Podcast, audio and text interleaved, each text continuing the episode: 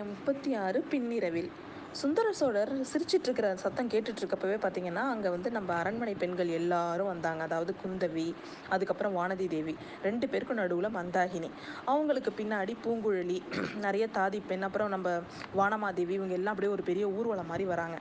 சுந்தர சோழரோட சிரிக்கிற சத்தம் அவங்களுக்கும் கொஞ்சம் குதூகலமாக இருந்தது. மந்தாகினி வந்து அவர் சிரிக்க சிரிக்க அவரை பார்க்கறதும் கீழே பார்க்கறதும் அவரை பார்க்கறதும் கீழே பார்க்கறதுமாவே வந்துட்டு இருந்தா அவளோட அலங்காரம் இப்போ பார்த்தீங்கன்னா நல்லா பூரணமாக இருந்துச்சு. குந்தவி பிராட்டி வந்து அலங்கார கலையில் இணையில்லாத தேர்ச்சி பெற்றவள். அந்த காலத்தில் பார்த்தீங்கன்னா நிறைய சிற்றரசர்கள் தங்களோட ப பசங்களெல்லாம் வந்து இளைய பிராட்டிக்கு தோழியாக இருக்கிறதுக்காக பழையாறைக்கு அனுப்புறது வழக்கம். குந்தவை வந்து தன்னோட முழு திறமையையும் ஊமராணி மேலே அலங்கரிக்கிறதுல கா காமிச்சிருந்தா. அவள் மனசில் ஏதோ ஒரு விஷயம் உண ஏதோ ஒரு தோணின ஒரு உணர்ச்சினால என்ன பண்ணியிருந்தான்னா மந்தாகினியோட தலையை நந்தினி மாதிரி நந்தினி எப்படி கொண்ட போடுவாளோ அந்த மாதிரி ஆண்டாள் கொண்ட மாதிரி போட்டு அலங்கரிச்சிருந்தா. அதை அதெல்லாம் பா அதை வந்து அவள் வந்து காட்டிலேயே திரிஞ்சிட்டு இருந்ததுனால பார்த்தீங்கன்னா அவள் வயசு கூட தெரியல. கிட்டத்தட்ட ஒரு இருபத்தஞ்சு வருஷம் பொண்ணு மாதிரி தான் அவள் பார்க்கறதுக்கு தெரிஞ்சா. ம மற்ற எல்லா பெண்களும் அப்படியே மந்தாகினி அப்படியே பெருமையாக கூட்டிகிட்டு வந்தாங்க. இந்த இந்த சமயத்தில் பார்த்தீங்கன்னா நம்ம தமிழகத்து பேரரசர்கள் குறுநில மன்னர்கள் இவங்க எல்லாருமே நல் நிறைய கல்யாணம் பண்ணிக்கிறது வழக்கம். என்னென்னா அங்கே வந்து ஓயாமல் போர் நடந்துக்கிட்டே இருந்துச்சு அந்த கால அந்த காலகட்டங்களில். அப்போ வந்து அரசியலங்குமாரர்கள் தான் போர் முனையில் எப்போதும் முன்னிலையில் இருக்கிற மாதிரி இருந்தது. அதனால் அவங்க ஏதாவது அவங்களுக்கு ஒரு வேளை ஏதாவது ஆயிடுச்சுன்னா குலம் நசிக்காமல் இருக்கணும் அப்படிங்கிறதுக்காக அரச குலத்தவர் பார்த்தீங்கன்னா நிறைய நிறைய பெண்களை கல்யாணம் பண்ணிக்கிறது வழக்கமாக இருந்தது. அதனால் பட்ட மகிழ்ச்சியாக இருக்கிறவங்க மற்ற ராணிகள்கிட்ட அருவருப்பு இல்லாமல் ஒரு வேற்றுமை இல்லாமல் அணைச்சு ஆதரிக்கிறது அப்படிங்கிறது ஒரு நற்குணமாக அங்கே அந்த அந்த காலத்தில் இருந்தது. அதனால தான் நம்ம மலையமான் மகள் வந்து நம்ம வானமாதேவியும் உற்சாகமாக இருந்தாங்க. குந்தவி வந்து தன்னோட அலங்கார திறமை வந்து எவ்வளோ நல்லா காட்ட முடிஞ்சுது அப்படிங்கிறத பற்றி அவளுக்கு அவ்வளோ பெருமை. ஒரு பைத்தியக்கார ப பிச்சி மாதிரி வந்து தெரிஞ்சவளை வந்து இப்போ இணையில்லாத அழகு வாய்ந்த இளம் பெண்ணாக அவள் வந்து மாற்றிட்டா பூங்குழலிக்கு வந்து தன்னோட அத்தை இந்த அரண்மனையில் இவ்வளோ ராஜோபசாரங்களோட வந்து இருக்கிறது வந்து ரொம்ப சந்தோஷமாக இருக்குது அவள் எதிர்பார்த்ததுக்கெல்லாம் மா அப்படியே மா அப்படியே ஆப்போசிட்டாக இங்கே இருக்கிற பெண்கள் எல்லாரும் நடந்துட்டு இருக்கிறாங்க. அவளுக்கு ரொம்ப சந்தோஷமாகவும் ஆச்சரியமாகவும் இருந்தது.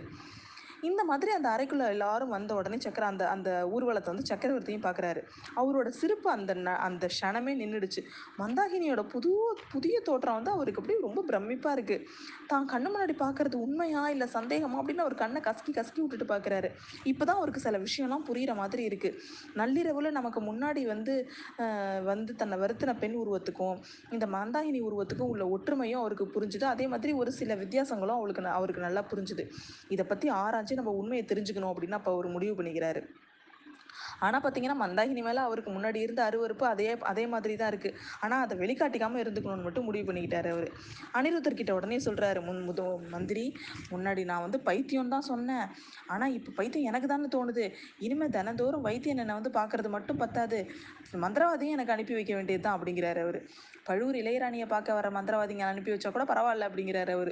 அவருக்கு மட்டும் கேட்குற மாதிரி குரல்ல அனிருத்தர் மனசில் அப்படியே ஒரு மாதிரி இருந்தது ஷாக்கிங்காக அந்த மந்திரவாதிங்க எவனுமே உங்களை பார்க்காம இருக்கிறது நல்லது அப்படின்னு அவர் மனசுக்குள்ளே நினச்சிக்கிறாரு. அப்போ பார்த்தீங்கன்னா குந்தவி பிராட்டி சொல்கிறா அப்பா என்னை அழைச்சிட்டு வர சொன்னீங்களாமே பழையாறைக்கு போகணுமா? அப்படின்னு சொல்லி அவள் கேட்குறா சுந்தர சோழர் அதுக்கு ம அதுக்கு பதில் சொல்லவே இல்லை. பதில் சொல்லாமல் முதன் மந்திரியை பார்த்து சொல்கிறாரு அனிருத்தரே நான் என்னோட கருத்தை மாற்றிக்கிட்டேன் இந்த பெண்கள்லாம் எதனாலும் ரொம்ப உற்சாகமாக இருக்கிறாங்க. வீட்டுக்கு ஒரு புதிய மருமகள் வந்தால் எப்படி வந்து சந்தோஷமாக இருப்பாங்களோ அந்த மாதிரி ரொம்ப சந்தோஷமாக இருக்கிறாங்க. இந்த சமயம் இவங்களை பிரிக்கிறதுக்கு எனக்கு மனசு இல்லை. அதனால் நீங்கள் வந்து எல்ல- இவங்க எல்லாரும் நீங்கள் சொன்ன மாதிரி இங்கேயே கொஞ்ச நாள் இருக்கட்டும். செம்பியன் மாதேவி வந்து உங்ககிட்ட ரொம்ப நம்பிக்கையும் மரியாதையும் உள்ளவங்க. அதனால் நீங்களே நேரில் போய் அவங்கள கூட்டிகிட்டு வாங்க. உங்களோட சீடனை நாகப்பட்டினத்துக்கு அனுப்புங்க. பெரிய பழுவேட்டரையரையும் அவரோட இளையராணியும் உடனே அழைச்சிட்டு வர சொல்லுங்க அப்படின்னு சொல்கிறாரு அவர். உடனே அப்படியே செய்கிறேன் அப்படின்னு சொல்லிட்டு அவர் என்ன சொல்கிறாரு இப்போ மழை பெஞ்சிருக்கிறதுனால எல்லாரும் வர்றதுக்கு கொஞ்சம் காலகட்டங்கள் ஆகலாம். ஏன்னா நதியிலலாம் பூரணமாக வந்து வெள்ளம் ஓடி வெள்ளமாக இருக்குது அப்படின்னு அவர் சொல்கிறாரு அதனால பாதகம் இல்லை. இவ்வளோ நாள் பொறுத்துட்டு இருந்தோம். இன்னும் கொஞ்ச நாள் பொறுத்திருக்கிறதுல எனக்கு ஒன்றும் நஷ்டம் இல்லை அப்படிங்கிறாரு அவர். கரிகாலனையும் அழைச்சிட்டு வரதுக்கு ஏற்பாடு பண்ணினா நல்லா இருக்கும். ஆனால் அவன் வருவானா என்னன்னு தெரியல. ஒருவேளை அவன் வரலைன்னா அவன் இடத்துக்கே நான் போய் வந்து பேசிக்கிறேன் அப்படிங்கிறாரு அவர். அப்போ பார்த்தீங்கன்னா அன்னைக்கு அன்னைக்கு ராத்திரி சுந்தர சோழர் வந்து ரொம்ப ரொம்ப வருஷத்துக்கு அப்புறம் வந்து ஒரு நிம்மதியாக இருந்தார். அவர் வந்து வெளில என்ன சொல்லிக்கிட்டாலும் உண்மையாகவே கரையர் குலத்து மந்தாகினி வந்து சாகலை அவள் உயிரோட தான் இருக்கா அப்படிங்கிறது அவளுக்கு அப்படியே பெரிய பாரத்தை வந்து நீக்கி இருந்தது அருள்மொழிவர்மனும் நாகப்பட்டினத்தில் இருக்கான் அப்படிங்கிற செய்தியும் அவர் மனசுக்கு கொஞ்சம் நிம்மதியாக இருந்தது. சூடாமணி விகாரம் ரொம்ப ஸ்ட்ராங்கான கட்டடம். அதனால வந்து எவ்வளோ புயலுக்கும் அது தாங்கும் அப்படின்னு அவர் மனசுக்குள்ள ஒரு நிம்மதி இருந்துச்சு.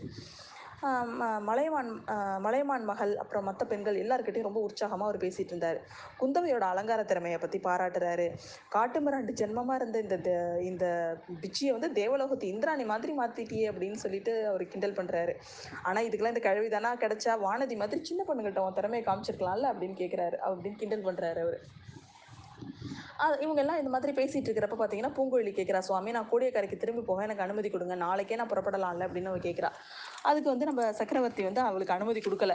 உன்னோட அத்தை மகன் கூட இங்கே காய்ச்சலாக இருக்கான்னு சொன்னீங்க அதை பற்றிலாம் உனக்கு கவலை இல்லையா? போகிறதுக்கு நீ ஏன் இவ்வளோ அவசரப்படுற? நீ கொஞ்ச நாள் இருந்துட்டு போ அப்படிங்கிறாரு சக்கரவர்த்தி. நம்ம பூங்குழலியும் அமைதியாக பேசாமல் இருக்கா? அன்னைக்கு ராத்திரி நம்ம சுந்தர சோழ சோழ சக்கரவர்த்தி பார்த்தீங்கன்னா ரொம்ப ரொம்ப வருஷத்துக்கு அப்புறம் நிம்மதியாக தூங்குறாரு. அவருக்கு கனவு கூட வரலன்னா பார்த்துக்கோங்களேன் அவருக்கு பக்கத்து அறையிலேயே தான் நம்ம அரண்மனை பெண்கள் எல்லாரும் நிம்மதியாக தூங்கிட்டு இருந்தாங்க. அவங்க எல்லாரும் நிம்மதியாக தூங்கினாலும் நிம்மதி இல்லாமல் இருந்தது நம்ம மந்தாகினி தேவி மட்டும்தான். இன்னைக்கு நடந்த நிகழ்ச்சி எல்லாமே வந்து அவளோட மனசில் வந்து ஒரு மாதிரி ஒரு கிளர்ச்சியை ஏற்படுத்தி இருந்துச்சு.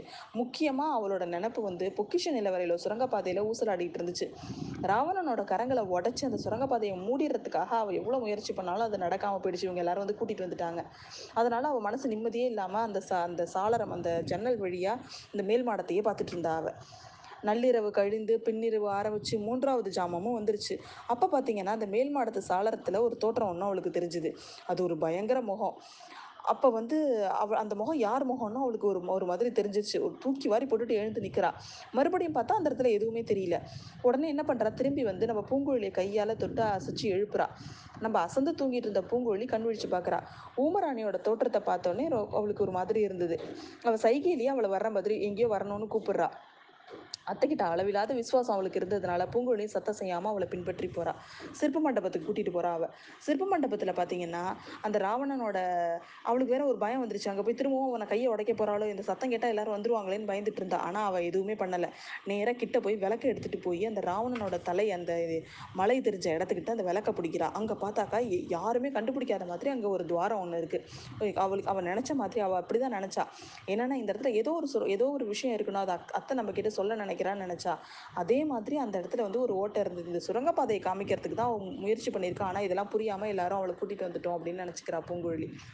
அப்போ என்ன பண்ணுறா அவள் அந்த சிலைய கிட்ட போய் அந்த ஓட்டை வழியாக அவள் உள்ளே இறங்குறா. நம்ம பூங்குழலியும் அவள் பின்னாடியே உள்ளே இறங்குறா. உள்ளே இறங்கினோடனே கொஞ்ச நேரத்தில் ரெண்டு பேருமே காணா போயிடுறாங்க. காலையில் எல்லாரும் எழுந்து பார்த்தா குந்தவி தேவியும் வானதி தேவி இவங்க எல்லாரும் வந்து ஊமராணியும் பூங்குழலியும் பார்த்து தேடுறாங்க. அவங்க அந்த இடத்துல காணும் அப்படின்னு சொல்லிட்டு எல்லாரும் எல்லா இடத்துலையும் தேடி பார்க்குறாங்க. அதுக்குள்ளே சக்கரவர்த்தி சொல்கிறார் பரவாயில்ல அந்த பைத்தியங்க எங்கே தொலைஞ்ச போனால் நல்லதுதான் அப்படிங்கிறாரு. அப்படின்னு அவர் வாய் சொன்னாலுமே மனசுக்குள்ளே ஏதோ ஒரு கவலையும் பயமும் அவருக்கு இருந்தது.